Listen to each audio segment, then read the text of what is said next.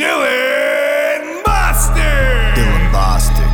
and the X Vinds Dil- Dil- Dylan Bostic. and the X Vinds. We got a fan to protect, messing with dogs to cover the neck. We put in the tears, blood, and sweat. Riding around with a bunch of investors and execs. Who are we? Dylan Bostic and the X Vins. Welcome to the only Danish podcast about pro wrestling. And I will not tell you exactly who we're going to in, be interviewing today because I think I will leave the microphone more or less from now on to him.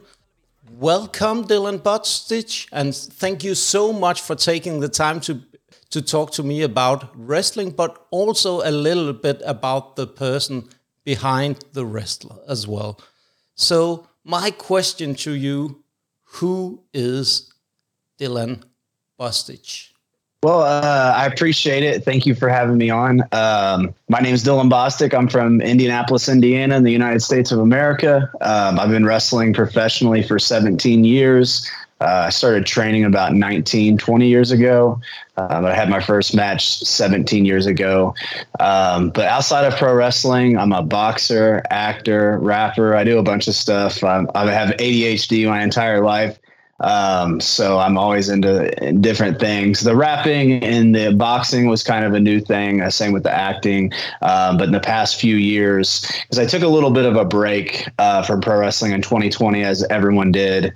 Um, you know, with COVID and the lockdowns and stuff like that. So um, I took that time to be like, oh, you know, I want to do all these other things, and um, I started. I started started uh, acting. I did my first movie. Um, and I started training for boxing. Um, and then I just just started doing music about six months ago. So, so how do you get all these stuff to work together to coexist? Because you're doing quite a lot, I think, actually. Yeah. Uh, you know, it's it's time management and being able to let something rest while you focus on. You know, when, whenever you're trying to be good at something, you have to focus on that thing.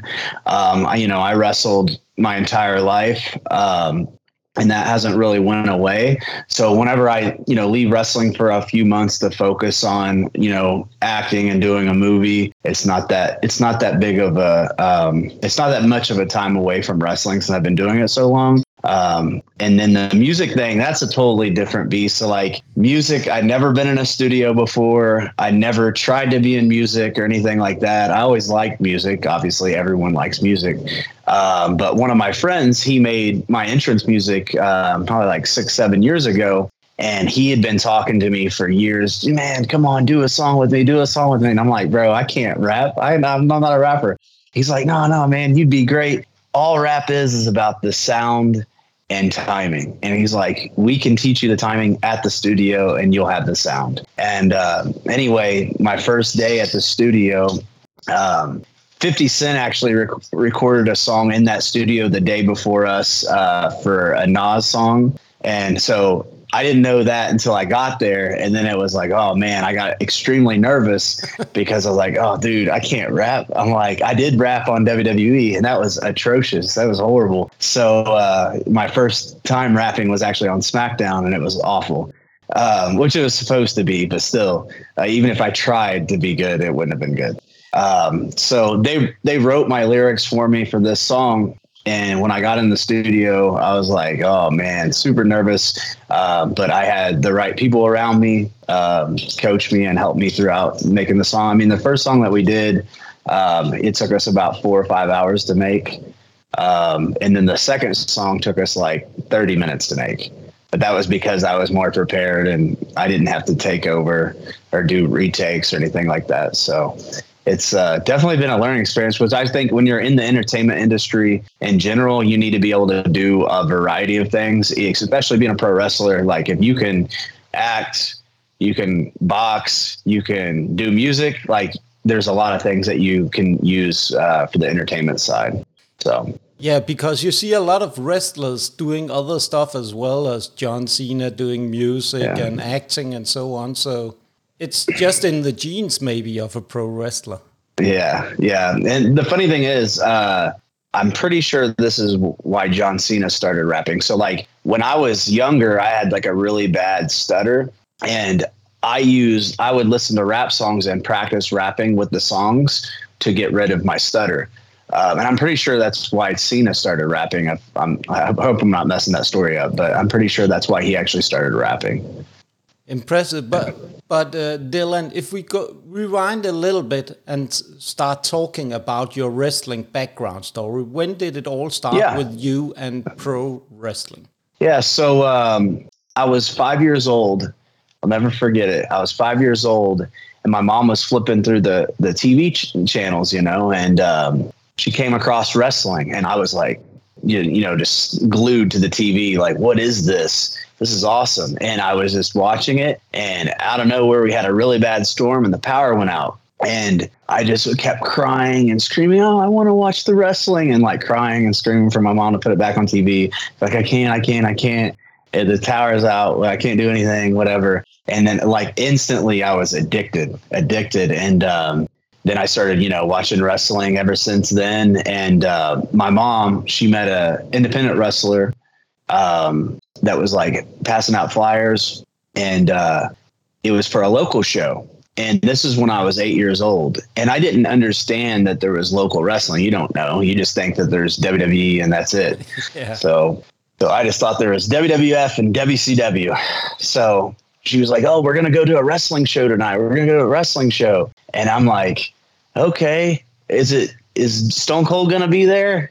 No. Uh, okay. Is is The Rock gonna be there? Is Goldberg gonna be there? You know, I start naming off all these names that I like was obsessed with, and um, she's like, "No."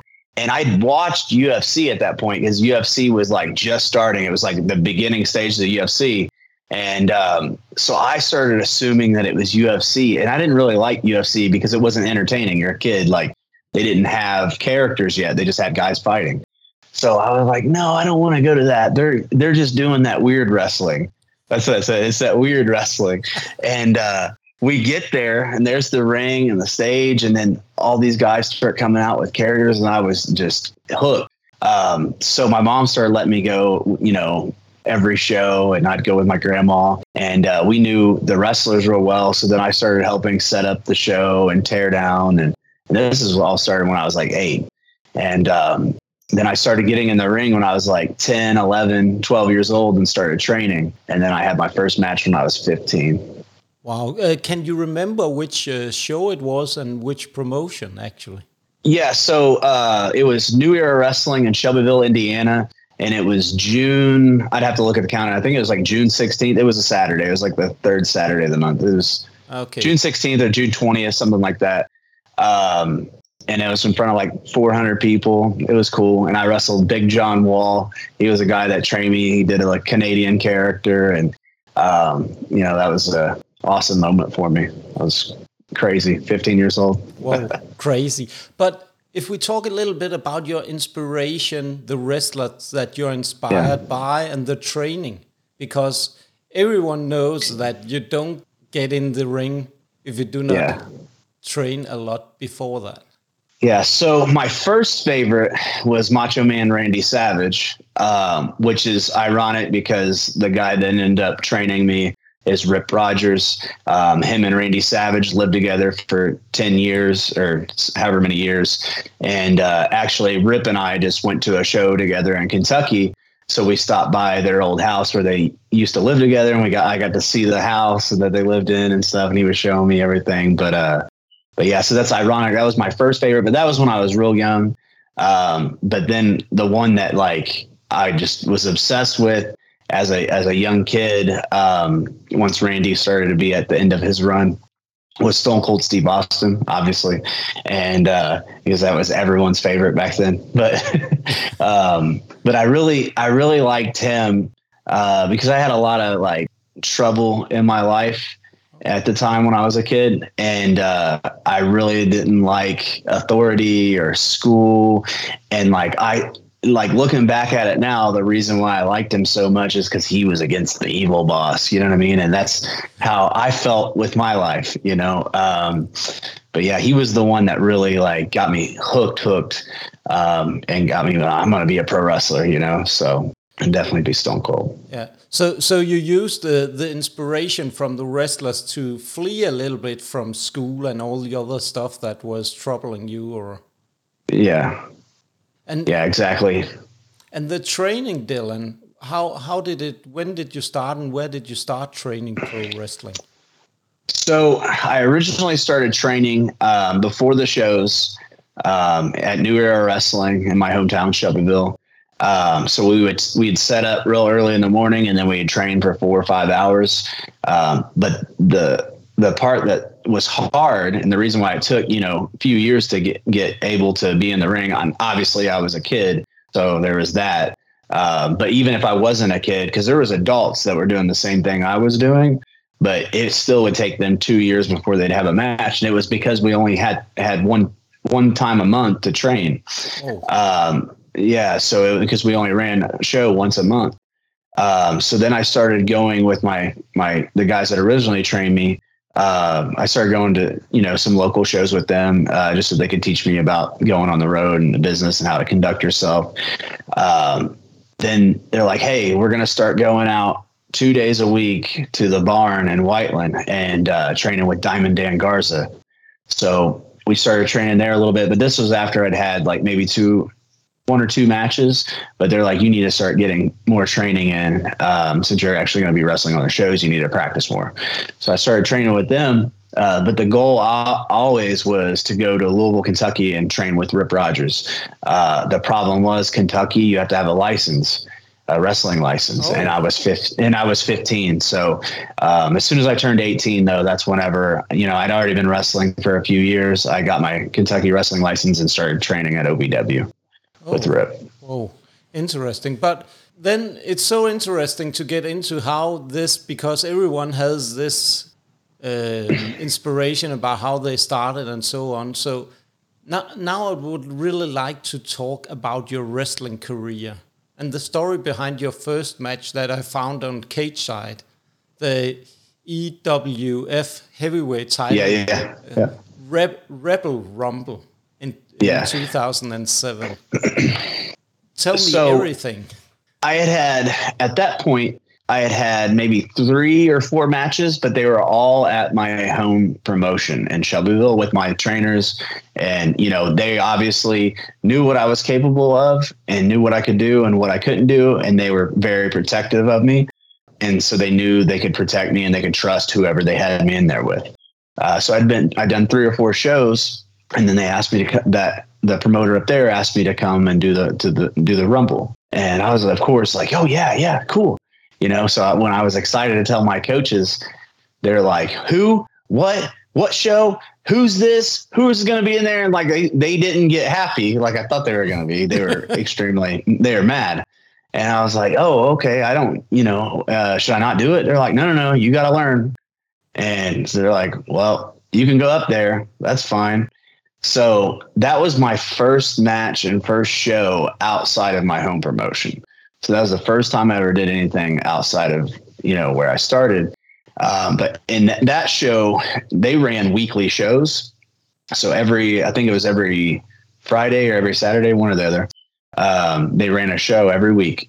So that place actually gave me a lot of my first matches when I first started because I was a 15 year old kid they didn't care. They just wanted bodies in the ring. You know what I mean? So they didn't they didn't care about skill level or anything like that. They're like, you just need time, which is what you need when you start out. You need to wrestle on, you know, uh, low level shows like that to get to get reps and get experience in.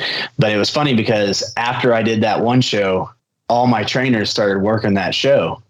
and the reason was to keep an eye on me. So that just tells you like they were good guys. They were good guys, you know what I mean? They just wanted to look out for me. So they started doing their shows and trust me, they did not want to be on those shows. They did not want to be there, but they came and uh, and I never knew that until I looked back later in life and was like, oh, I see why they came to those shows. They were making sure I was okay.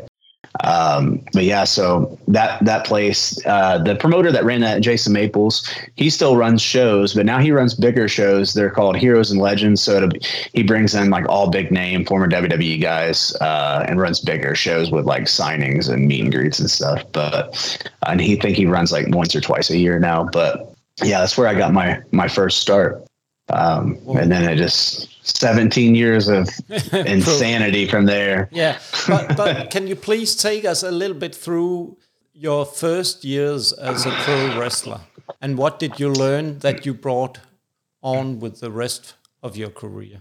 Yeah, so you know, wrestling the first several years, like having everybody like hype me up, like, oh, you're athletic, like, because I was a sports guy, I played sports all through high school, so they're like, you're athletic, uh, you already have experience, and you're young, and you're gonna make it, you're gonna make it, right? So as a kid, that wasn't like the best thing to say to me. It's it's good to like motivate and like support, but it was like the head started growing, you know, and then it took and then I learned and got, you know, my ass beat and got humbled, had bad matches and got humbled by guys I looked up to. So I learned to humble myself. Uh, so, I mean, I guess it was a good experience. Um, but yeah, that was not the best thing to tell me. It was like, oh, you're for sure going to make it. And it's, it's super let down too, because in the entertainment industry, nothing's a guarantee. There's people that are so talented in every industry in the entertainment business that are so talented never get a shot, never make it. And they could be 10 times more entertaining and more talented than the top people. And that's just the way it works. So life's not fair. Um, and especially in wrestling, nothing's guaranteed. It's all about what they want and and uh, what they're looking for. And you know they can't have everybody on top be great because then the great don't stand out. So I know that there has to be a variety of skill level on shows, but um, yeah, it was just crazy. It was a crazy experience, learning experience, and it's good on some hand, on one hand, and bad on the other because you learn a lot in life about how much of a scam everything is, and how much people are just trying to like work you, and yeah, so that's kind of like a good thing because now I'm not easily manipulated. I'm not easily to be worked or scammed, but on the other hand, it makes life look a lot darker. Yeah, yeah. But uh, yeah, but life it was crazy, man. Life isn't always fair. But, but Dylan, did you, when you started out uh, in the early years, did you dream about going to WWF, WWE, or TNA, or so on? What was your dream when you started? So, so, so my dream uh, was WWE you know, I wanted to be there. I wanted to I wanted to wrestle in WWE, whether that meant one match or WWE champion did not matter. I just wanted to be I just wanted to make it because there was a lot of people, you know, when I was in school, because I started wrestling when I was a freshman in high school. So I was already wrestling on shows as a freshman. And I'd have a lot of kids my age. Oh, you're not gonna make it. That da da da da da da da da. Like you ain't gonna get WWE. You crazy? Like we we're from Shelbyville. Like there ain't nobody. Like it's a small town. So um, so the goal was obviously WWE, and the dream was WWE. Um, but the problem was I had heart surgery when I was ten. Um, so I, I had a difficult time getting cleared for basketball and stuff like that. And wrestling, they were like, "Oh no!" And it's funny to me. Everyone wants to say wrestling's fake, until it comes time to like, oh, oh, you want to be cleared for something that I probably said was fake a week ago to somebody making fun of it. Then, no, we're not going to clear you. So it was a difficult time, like getting cleared um, from the doctors and stuff. You know, being how you know brutal and athletic wrestling is. Um, so that was a difficult thing. Then fast forward, I had a WWE tryout uh, down in Tampa, Florida, that I paid for. This was a tryout that I paid for. It wasn't a real tryout. So it was at FCW. And, uh, you know, I worked hard down there. Everything was good. And I was 18 or 19 at the time. And um, I talk, you know, as a kid, I learned right away in the wrestling business from the guys that I was coached by was always ask questions, ask for advice. Anytime you see somebody that's where you want to be or they were where you want to be and they're an old timer, you need to ask them for advice, see what you can do. That's how you're going to make it. Okay. So when I was down there, I saw somebody, I don't want to name their name because of the story, but I, I told him, hey, like I want to get there, da da da da. Um, and then I don't remember how the conversation landed on the fact that I had heart surgery. And he was like, don't ever tell them and he was he was like employed and in charge of FCW. Like he was running the developmental company. So he's like, don't ever tell them. So I was like, okay, got you. And uh, it was about a year later. I got my first call to go to WWE um, as an extra talent, and I go and uh, that was crazy experience. So I went several times, but one of the times I got to wrestle Ryback uh, on SmackDown. That was like the biggest thing of my life at that point. It was super cool. But the whole time I was there, every time they gave me my physical, I lied and said, "No, I've never had surgery.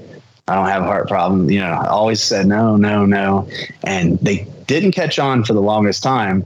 Um, and then they brought me back for a four day loop. So I was going to be on a, a house show, a pay per view, Raw, and SmackDown. So it's four straight days. And all the other day, all the other times they brought me in was two days. And um, anyway, uh, this doctor, he's listening to my heart, and he's like, "Has anyone ever told you you have a heart murmur?" And I was like, uh, yeah, when I was a kid, but they said it would go away, and if it didn't, it no big deal.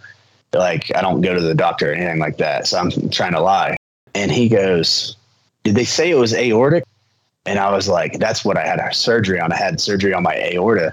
So I was like, "Oh no, man, no." They just said it wasn't a big deal. And he goes, "No, that's a very big deal." And he's like, "I don't know how I haven't caught it until now." And I was like, oh man. He's like, yeah, I need you to go to the cardiologist and da da da da da. And at this point, I was not cleared for wrestling at all. And I'd already been wrestling like five or six years at this point.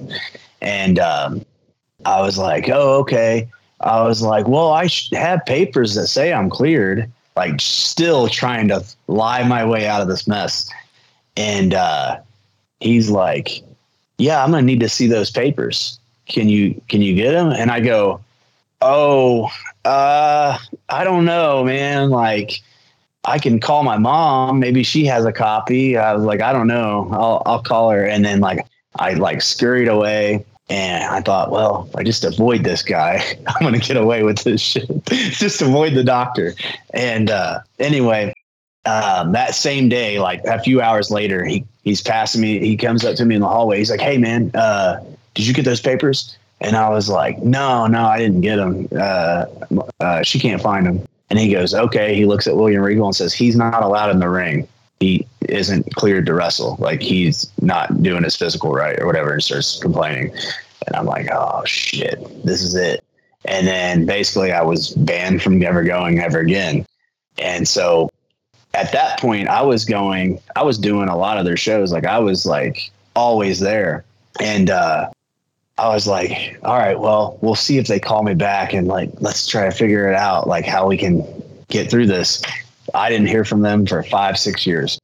And uh, the the craziest part was I when I so the whole reconnection with them uh, there was a situation uh, where I basically got in contact with somebody. There was William Regal was supposed to come to um, a show that I was at, and he didn't come for some legal reasons. So I had Rip, you know, because Rip is like a dad to me. I, you know, so we, like he's in my bedroom right now on his phone. But um, anyway, I had Rip because he got Rip Rip got Regal his job at WCW, so they're they're really close. So I told Rip, I said, "Hey, can you contact Regal? I really wanted to talk to him today about trying to get back to, to WWE and getting another shot." And he's like, "Yeah, yeah." So Regal's like, "Yeah, just have him uh, email me." So I emailed Regal, and he's like, "Yeah, we can get you on the tryout or whatever. Uh, just you know, you need to have clearance, whatever." So I literally went to a cardiologist and got cleared like and I didn't and I didn't go to like a scam cardiologist or anything to try to because I wanted it to just I wanted everything to be legally done and not have any heat and be allowed back and if I wasn't going to get if I wasn't going to get cleared I wasn't going to get cleared whatever I'm just going to do this right so I actually went to the cardiologist in Pittsburgh which is one of the biggest ones you can go to and he cleared me um, so I, I got to go down to the performance center and do a week long tryout at a NXT's performance center. But uh, that was that was the craziest stuff of the wrestling career of of lows and highs. Because I mean, he, like when I was basically done whenever I failed that physical, and they knew I had heart surgery because I know he knew he knew. I was like, damn, that's that's it. But I I, from that moment forward, I was working harder than anyone else because I was like, man, if I can just be so good and make enough noise and travel around the most, like they'll have no choice. They they'll be like, okay, we'll let it go. Like that was what my mindset was. That was what my thought was. Um, so I just continued to work like it didn't even happen. But but how did the second tryout go, and how did you cope with everything after that? Yeah, so the second trial went awesome. Uh, my only thing is I didn't like I didn't like the way it was done for wrestlers. Like that's like stuff that you do at like the first day of training and I I get like they have their own way or their own reasons I'm sure, but it's like out of the whole 4 or 5 days that I was there, I maybe got to show them what I could do for a total of 7 minutes you know, it's like a one minute promo and a five minute match, or two minute promo, and a five minute match. Like doing a bunch of rolls and blow up drills. Like, yeah, you're gonna see that people have heart, but dude, I didn't wrestle for 17 years and not have heart. Like, I didn't, I didn't wrestle for 17 years and get brought uh, invited by William Regal if I wasn't working my ass off at this. Like, clearly I have heart. Like, what? Like, so that's that's my only like negative thing about the tryout because I was like, man, I wish I would have been able to do more. Because like the the tryout at FCW, all it was was matches and practice stuff, like practice working on facials and like uh, gear changes and reasons to do. Like it was, you know, you were learning, but you were also getting to show them what you can do. Um, so like I, I thought that trial was way better, which I understand when they have 60 people at, a, at the performance center tryout and only 10 of them are wrestlers. I mean, I get it. Like those other people can't do any of that. So they have to do like basic drills. Um, so that's the only thing I didn't like about it. But I mean, I still worked as hard as I could while I was there. As I was like, when I was there, um, and I handed the doctor my clearance papers and he looked through it. He's like, dude, you had heart surgery on your aorta and you do this? I'm like, yeah, I've been doing it forever. It's fine. And he's like, whatever, man, you're going to be dead at 30. And, uh, here I'm, I'm 32 now. I'm yeah. not dead, but knock on wood. But, uh, he's like, you're going to be dead at 30. I'm like, I don't care. And then he's like, man, I don't know if I should clear you. And I like looked at him. I was like, hey, dude, how about this? Me and you will go do a time mile and see who gets the best time. I guarantee you I have better cardio conditioning than you do. And he was just like, whatever. and so he cleared me. But uh, but I but I made it a point in the tryout when we were doing all these cardio drills. I made it a point to be one of the top, you know, five percent because there's some athletes there that I'm not going to compete with, like these gymnasts and like super athletes. Like no, they're way the way above me on athleticism. But I was like, if I can just be in the top five percent of all these people uh, when it comes to cardio they'll be like, okay, his his heart problem, it's not a it's not an issue. Obviously, he's fine. He didn't die. Yeah, so, yeah. Um, but but just to show them by example, exactly. Yeah, yeah, yeah. I had to. I had to. Even though looking back, I'm like, I was stupid. I didn't get to show them anything. I still showed them like. All right, I'm not gonna die in the ring. I'm fine. Like you know, so showed them that I was in condition. Yeah, but you also showed them dedication I could uh, yeah. imagine because yeah, that's yeah way way important. So so yeah. after that, because we we have focused a lot of the on WWE, but you have done a lot of other stuff as well. So if we could talk a little bit about the key matches of your career, Dylan. Yeah. Uh, so my time in OVW was really important um, because it taught me how to work TV, how to work a program, a storyline, and build things, and when to do things and when not to do things. Um, so I learned a lot about that at OVW. Uh, but then when I went away from OVW, I started wrestling on independent shows. And so OVW didn't really have a lot of buzz at the time. We had a little bit of buzz while I was there because we were Impact Wrestling developmental. Um, but th- they pulled out. So then it was like the down downhill uh, spiral of OVW. So like they left, so now we have nothing. Like no one's really talking about us. I'm like, all right, I need to get back out and do a bunch of shows and get my name up and just travel and try to work on these shows. Um, so having like the indie style background before I went to OVW, but then learning the correct way to do things at OVW, I was able to take both things and make what I thought was like the perfect style for me. Um, so I started wrestling. So I moved to Pittsburgh. And at this point, I've been in OVW for so long. I don't really know anybody outside of Indiana, but I know Indiana is not the place to be to to make it in wrestling. Um, and I've already done everything I can do in Indiana. So I start I go to this one show in Pittsburgh. It's not that good. It's not bad, but it's not that good. And I do that a couple times, and then DJ Z. Um, uh, I don't remember what his name is in WWE. Um, he was DJ Z in Impact. Um, he's with the LWO now on WWE. But anyway, he was uh he started in IWC, so he started talking to promoters like, "Oh, you need to get this guy in." Da da da da. So he got me into IWC in Pittsburgh, and I had a couple matches. And after the first couple matches, the promoter's like, "Oh, we need to build this guy to the moon as a heel. He needs to be the top heel." So they start building me in Pittsburgh and uh, I start doing some small like bad shows here and there just to make money. But uh, so I was still active, like so I was wrestling at least four, five, six times a month at that point. But IWC was like the focus point for me at that point. So then they have every year uh, what's called the IWC Super Indie Tournament, and uh, they had me win the IWC Super Indie Tournament and it's always every year it's like the indie darling wins it. And i was like the one that wasn't. I was like breaking out. So i did that. And once i did that that's when everything opened up for me. That's whenever i started going to Superkick'd in toronto which is a, a major promotion in toronto. I started going i went to the maritimes and then i started wrestling at nspw in quebec city. And like i had all these big indie shows uh, booking me full time um, so like that winning the super indie tournament was probably the most important like breakout moment for that little run that I had for a handful of years.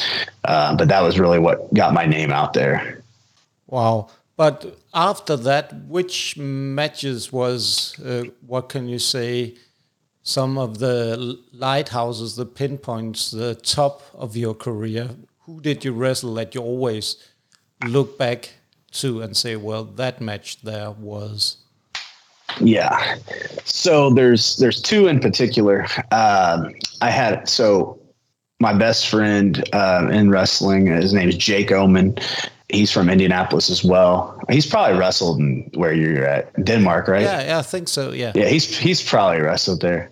Uh, he wrestles everywhere. But anyway, so him and I had you know feuded everywhere in Indiana for years prior. Um, and we had all these matches. We and then we had a feud where he was in a tag team with a guy and I was in a tag team with a guy. So like this match that we had made it was just awesome the way we built it. So we wrestled each other um, in Indianapolis for a title at uh, White River Wrestling for the championship. So all these people that had been watching us feud for all these years came and literally every single like near fall like almost the finish like people were just on their feet. I think the match was like 30 or 40 minutes. Oh. and i mean we fucking man we went crazy. Like we had we had a banger match. And i mean people were on their feet. Like i have chills talking about it. Like they were so into this match. Um, so that would be one and then uh, I had a match with Marcus Burke in Quebec City. It was a cage match, and we'd been building, we had been building um, our feud for a while, and it was for the television title for NSPW in Quebec City, and we'd been building our program for a while. I was the top heel there; he was the top baby face, and our our blow off was in a cage. And NSPW, they always did great numbers. Every every time every show was almost sold out if not sold out. But this show for us they had to turn away hundreds of people. Like it was it like dude it was you couldn't breathe. I mean dude it was crazy. Uh, but that match was off the chain and that match was actually about two or three days before my performance center tryout. And i remember I remember that the day of it was a blizzard in Quebec City, and um, I'm sitting at the hotel and I look out and man, I, I can see that the snow is going to be up to like my stomach. I'm like, there ain't going to be no show today. I was like, what? And uh, the promoter's like, yeah, I, uh, sorry, my car guy got stuck somewhere. Uh, my wife's coming to pick you up. All right sure enough, here his wife pulls up and I'm like walking through the snow. I'm like, what the heck? And you know, they're used to it there. I'm not used to that. Yeah. They're used to it there. And I'm I get in the car and I was like, is anybody going to be at this show today? I started thinking that no fans are going to be there. And I'm like, dude, I'm going to have to batter myself in a cage for like 50 people probably. I'm like, man. And we get there. And when I saw the line, I was like, dude, what? I was like, there's so many people here. And uh, I get in there and I remember Marcus Berg. He's like, "Hey, man," he's like, "I know you're going to be at the Performance Center uh, in a couple days." He's like, so "If you don't want to do a whole lot, let me know. I understand. I know this is like our blow off and everything, but I don't want you to get hurt or anything like that." And I said, "Nah." I said, "We're gonna kill this. We're gonna kill this." So, and that match was super fun. Super, fans were super into it. It was awesome. Fun, So, fun. so how did it end it? The cage match. Yeah, exactly. uh, so with cage matches, let me like explain this a little bit. So with cage matches, I don't like when it's escape the cage to win because it's, it's like the biggest like the biggest chicken shit wins. So uh, we had we had it, but I liked the escape rule because then as a heel I can run away. I can be like I can run away and try to to steal the win, right? So we did it where all rules, you know, so pinfall, submission, and uh, escape. Um, so he never tried to escape the cage. Like ev- all his fall finishes were something crazy, big move, his finisher, whatever, uh, which the people were super, super into. At one point, he climbed to the top of the cage and looked around like, should I just escape? And was like, no. Nah. And then he, this cage was so high too, and he came all the way off the top of the cage with an elbow, elbow drop, which dude looked brutal, man. Like, and he's a big dude. He's like six three. Like, he's not a small guy. I was like, damn. But uh, anyway, um, the finish of the match was I handcuffed him to the uh, to the rope, and I just escaped the cage, and like a slimy heel. Yes, exactly. a very yeah, heelish move. Yeah, yeah. But I think, Dylan, we have talked a little bit about the biggest and the worst moments of uh, your career because you've told about the heart condition and so on. Yeah. Uh, I think, is there other important moments in your ca- career that you would like to uh, tell to our listeners at the podcast? Man, I have so many fun stories and and uh, craziness, and I think that's the most important thing about wrestling. Like, it's not about like the achievements. It's it's literally about like the road stories, the stuff that you see and do on the road, the fun stuff. Um, so, I mean, those were all my important things when it comes to like the boring, like, oh, I made it in wrestling thing, but or had a cool moment in wrestling, I should say. Uh, but that was that was about it. But I mean, I wrestled like all sorts of uh, big names. Like I wrestled Jerry the King Lawler twice. Um, even though I wrestled right back on WWE, I actually was his last three wrestling matches on independent shows. Um, and then Billy Gunn a handful of times. Uh, bunch of cool stuff, but uh, yeah, that's probably it for the. Uh, ca- can you give us, give the listeners the craziest s- wrestling story that you have? All right. My my favorite Billy Gunn story. This is a good one. So Billy Gunn, um, me and him, man, we were like the first time we wrestled each other, we had a blast. Like I wrestled the night before in Boston and we I wrestled Billy Gunn in Pittsburgh. So I know you don't know how far that is, but that's extremely far. So I actually uh, uh, was on some supplements to stay awake. We'll say that. So I drove. So I wrestled in Boston and then drove all the way overnight for like 15 hours and showed up to the next show and like was out of my mind. I was so tired. And me and Billy Gunn, we had an absolute blast. And I was the top heel in Pittsburgh. So like the crowd was super into it. So that made it more fun for him. And dude, we had a blast. Uh, so we became friends. But anyway, so about maybe three, four months later, we had uh, uh, this three day tour and uh, out in the middle of nowhere in Montana. They're all big name shows. It's called Big Time Wrestling. So it'll be like all former WWE legends and maybe like four indie guys. So it's all big time guys and like four indie guys. So I get there and uh, Billy's there. Billy Gunn's there. He's screaming at this promoter because he hated him. And so I look at him and I go, "Oh, what? Are you mad?" And like I start messing with him. He's like, "No, don't, don't get me fired up." So anyway, um, the next day, me and Jake Omen are in our rental car driving to the next town. And this guy flies up next to us and gives us the finger, right? He starts flipping us off. And I'm like, what the? F-? And so I just start flying. I'm going like 130 miles an hour. And uh, this car gets up behind us, and Jake's like, dude, what what's going what's this guy's problem? Did you cut him off? I'm like, dude, how would I cut him off in the middle of nowhere? I don't know what his problem is. So we we start we I'm like, I'm gonna take this exit real fast. So I cut two lanes over and fly off this exit into the gas station. He goes, dude, that car is following us. And I go, I go, man, I'm like, all right, well, I'm gonna shoot him with my taser when we get out. And he goes, he goes, oh God. So we get out. I open up the trunk. I start pulling my gun, my taser gun out, and I just see this behemoth of a man get out. And he's got a hat and sunglasses on. That's why I didn't see him. But I saw how jacked this dude is, and I'm like, I might just want to shoot him, shoot him. Like, oh my God. He turns around and smiles. And I go, oh my God. It was Billy Gunn. He about ran me off the road, giving me the finger. I'm like, dude, I'm like, I'm like, you're a psychopath. Oh man. Whoa. But that was, that was, a, that was a good one. That was a funny one. What a story. That's appropriate. Yeah. Yeah. It's not every day Billy Gunn runs you off the road. No, no, no. and, and you and you about shoot him. no, no. With a taser or something like that. yeah, yeah. Shoot him with a taser. Uh, I should have tased. I should have just shot him with the taser. Yeah, just to get him. yeah, just to give him a lesson, actually. Yeah, I'll be like, I'll be like, hey man, you want to rib me? I got you. Yeah, yeah, yeah. exactly. but, but, what a story!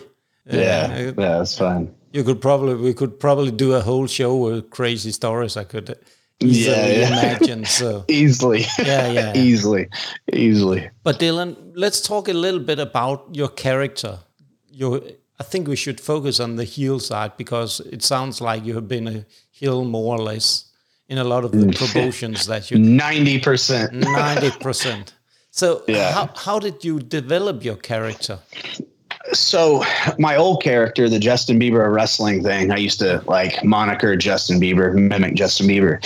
The fans actually gave me that. So whenever I was in OVW, because before I was in OVW, I was just the indie wrestler in wrestling gear doing shit, like just doing moves, right? Just like everybody is. So when I got down there, I was trying to find myself. I like pitched ideas, tried characters out, and they were all terrible because they weren't me. They weren't, I didn't believe in them. I didn't, I didn't feel anything. You got to feel something in your character, right? So they kept making me a heel and baby face because it didn't matter because we were trying to find myself and like what my character and position was going to be on TV. So I was just doing job matches and just putting guys over. So they're like, you know what? We're going to push you as a baby face. I'm like, all right, cool. That's fine. I'll just be a wrestler in gear still, you know, like whatever. So I came out, I started trying to be a baby face. And as they pushed me before, whenever I was just jobbing out, people would do whatever action I wanted, but they would just kind of sit on their hands. Uh, but when they started pushing me as a babyface, that's when the fans turned on me. I was like, dude, what? So they were giving me heat. And uh, he's like, well, uh, the, who was running the show was Al Snow. So he's like, well, you know what? We'll just, we're, we're going to turn you heel, put you with Taylor Hendricks and turn you heel. I'm like, all right, fine. So turn heel. And then one week, the crowd starts chanting Justin Bieber. And I was like, at the time, I didn't really even know Justin Bieber. I knew who the name was. I didn't know he like his music or anything like that. So I was like, I'm like Justin Bieber, like the kid with the comb over thing. I'm like, that doesn't even make sense. I have short hair and like spiky in the front. And I'm like, huh. Well, let me look this Justin Bieber guy up. So I look him up and I'm like, damn, he has a ton of followers. And I see he's the most uh, followed person in the world on Twitter. And I'm like, okay. And then I see his pictures and I'm like, oh, I see, because he's grown up now. I just had the picture of the kid in my head. So I'm like, oh, and then I start reading these articles like, oh, he's doing bad boy stuff, like getting arrested and racing his Lambo drunk and high. Oh, okay. I can do this. I can do this character. This would be fun. So I started doing like, you know, mimicking him, acting like I was this big shot celebrity and all this stuff. And, um, started coming out to Justin Bieber's music and and did the whole Justin Bieber style thing. Um, and that was the beginning of the character. And then uh, over time, you know, things will get stale, especially a character like that. So over the time, it just kind of transitioned into uh, rich guy, successful, better than you, like good looking, like, you know, talented guy, you know what I mean? Cocky, arrogant, um, kind of like Conor McGregor ish. Uh, ah. Because that was who I was kind of like, I like this Conor McGregor guy. He's cool. I'm like, yeah, I could, I could bake something out of that. So then I started like, you know, taking stuff of his, which is what all wrestlers have always done. Like every major wrestling player has taken their, well, not everyone, but majority of them have taken their characters from other people that are in movies or, you know, music or whatever. So that's kind of what I did. It went from, it went from Justin Bieber to McGregor. So, Okay. Well, that's a little bit of a change, you could say. yeah. Yeah. So, so, so about your, how did you uh, find your finisher and your inspiration for your finisher? Uh, so it's actually funny. So uh, my finisher is the backstabber. Uh, that's what I normally use, uh, and the reason isn't what you would think it is. You know, so I had seen it a few times, uh, and always thought it was a cool move. And then I got in a fist fight with some dude one day when we were we were probably like 14, 15. We got in a fist fight and I beat him up. And as I went to walk away, he came up from behind and gave me a like a shoot backstabber. So his knees were planted in the center of my back, and he like legitimately pulled my head. And I thought he broke my back.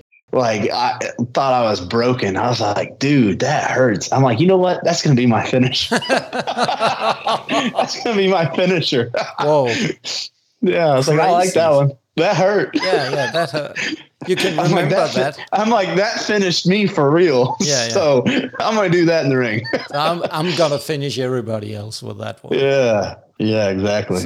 So um, the most important storyline was that the one with um, Jake Omen, or do we have other storylines that? Um, to me, that was to me that was one of the most important ones, if not the most important. Um, but the best like TV, like I'm talking like mainstream level wrestling quality, actually would be the program that I had this year with uh, Elijah Burke, um, the Pope. Uh, I don't know if you remember him, but he was Elijah Burke in WWE. Yeah. Uh, we had we had a program, and it it was it was awesome, man. Working with him, a professional that knows his stuff and has been you know to the to the big leagues and and knows how to work TV. It was just like it was so easy, but the quality was awesome. Like all of our angles, in ring promos was just was was on point, and um, it's sad because the last the last thing we did because we ended up tied one and one in matches, but we we were in a program for months. Uh, we only wrestled each other twice, but we had all the all the other angles. But the last promo was me and Peter Avalon um, having like a Piper's Pit, and he's we're just putting me over because him and I used to be roommates out in L.A. Oh, So we're just talking about how we live together, and he just keeps putting me over like a million dollars, and I just keep going, "Oh, thank you," just being an arrogant heel. And um, then I'm talking about, you know, I'm a boxer. I've been, you know, I've had a couple fights. I've been training boxing. I'm undefeated. Da da da da da. And I'm like, um, and the last time I saw Elijah Burke, the Pope, I knocked him out with a, uh, I sucker punched him, but I'm like, I knocked him out. And uh, I was like, you know, he's in the boxing Hall of Fame. He's 101 and one, so he's won 101 fights, but he's lost one, so I'm better than him because I've never been beaten. And then he comes out, he knocks me out with one punch, and then he goes, I accept. So then we were going to do a big boxing match. So that was a building up to the boxing match, and I was so excited for the boxing match, but the uh, show currently is in some financial issues, so we haven't been. Our our show's still on TV, but we haven't been able to film any new new shows. So I was like, man, I was I was so looking forward to that boxing match. But other than it, not the the angle and the uh, the story not being finished, that's probably my favorite one that I've done, which is funny because it's this it's it's new and not finished, but yeah, it's it was good stuff. just to round this interview up, because it's really been a pleasure talking to you, Dylan. It's such an amazing story that you have to that you're telling me so and to the listeners as well.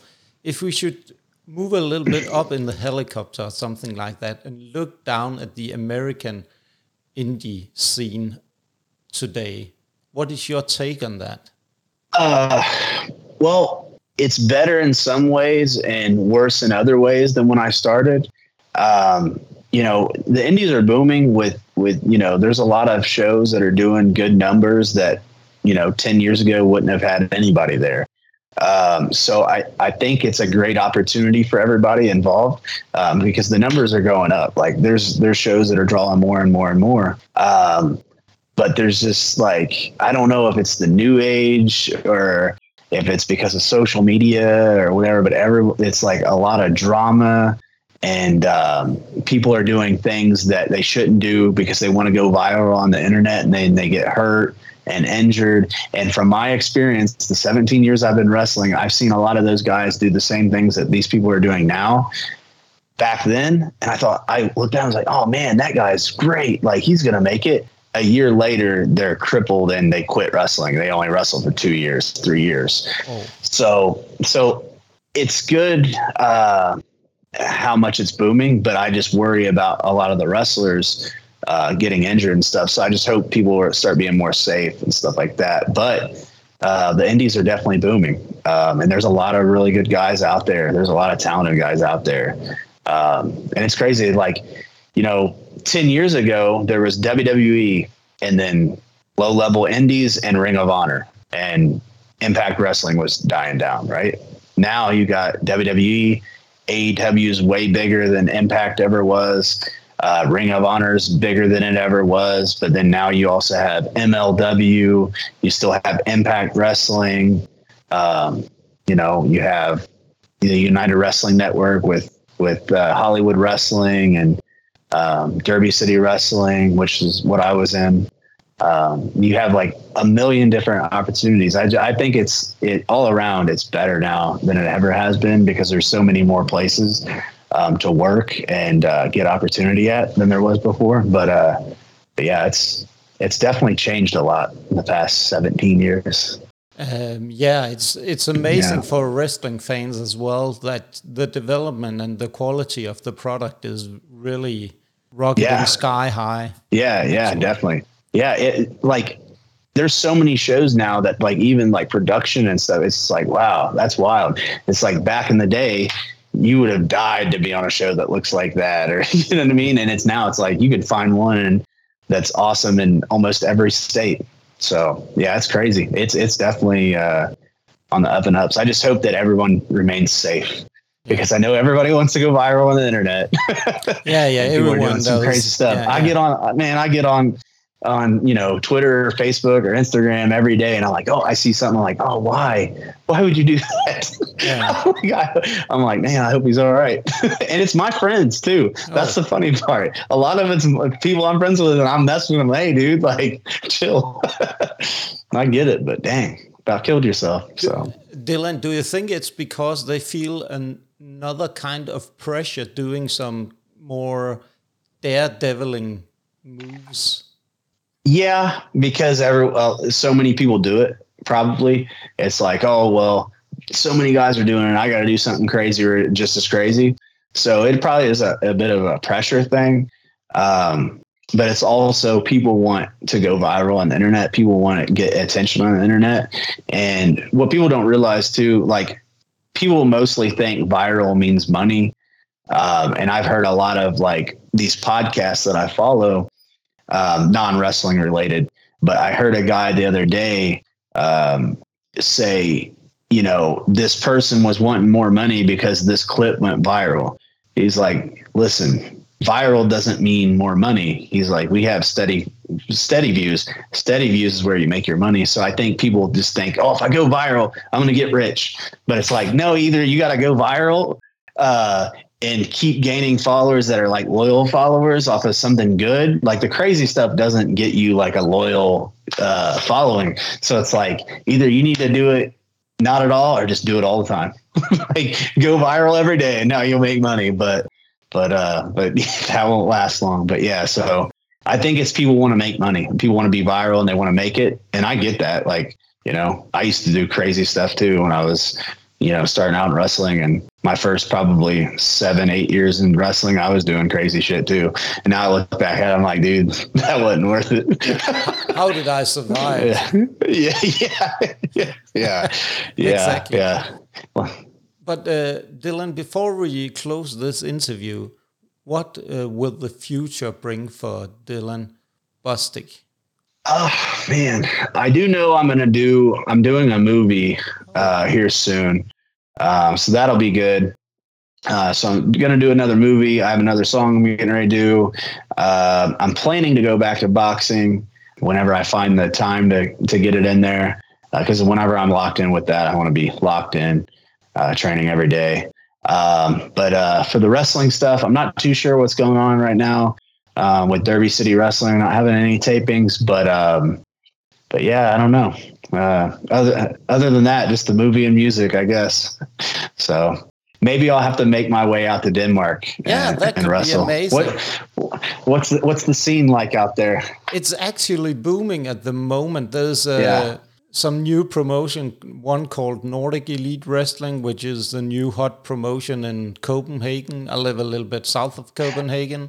And then there's Body Slam, who has uh, bring in a lot of international stars as well. They had Yeah. on their last show Nice. they had uh, Michael Oku, and I think Jordan Oliver is going to be on the next one. So, Nice. uh, so Yeah, I think I think the one in uh, Copenhagen. I think my friend Jake Omen wrestled on that one, right? yeah, I, I'm pretty. I'm pretty sure he did. Yeah, Yeah. yeah, yeah, yeah. So- that's my best friend. He's Oh. awesome. Ah, yeah, yeah. Maybe I'll have to make a trip out with him sometime. Yeah, you should. You, Have you talked to Have you talked to Jake? No, not yet actually, but Okay. but I think I will uh, eventually. Yeah, yeah. Reach out to him. Yeah, yeah, yeah, yeah. Yeah, he's the best. I th- I'll, I'll just tell him that I, I talk with the biggest staff pro pro indie wrestling, Dylan Bostic, and he said that if I wanted the second best, I should. Uh, Yeah, write yes. him. Yeah, yeah. him- If you message him that, he'll die laughing. He will think that's hilarious. yeah, yeah, yeah, yeah, yeah, exactly. I think I'll do that actually. Actually, so so Dylan, thank you so much for your time thank because you. I think we could have uh, talked for hours. I l- love this kind of interview when it just go with the flow and just let you tell your story and you you have a lot of interesting stories. So so I appreciate I, your time. Yeah. yeah, yeah. I hope the Danish um, listeners of the podcast will their eyes will be open to who you are and what a interesting personality you have on the, the internet and your story as well. Because I think it's so important that you also tell a little bit of the backside of pro wrestling with what's going on behind the curtains, and your story with the heart condition and so on. So Yeah. people get the real story of wrestling, not the glamour Right. and all that's all the good stuff as well. So Yeah. so thank you Yeah, so much for telling that side of wrestling as well. Yeah, no problem. Thanks for asking me the the good questions. So Yeah, well, thank you. It's Yeah. been my pleasure actually. So, and I would like I will just finish this one off, and then we could talk a little bit after. So, Dylan Bostic, thank you for being on the Wrestler and the Nerds, and I would like to say to all the listeners, hopefully a lot of them in uh, the USA, America, and around the world, please remember that you have to watch wrestling live.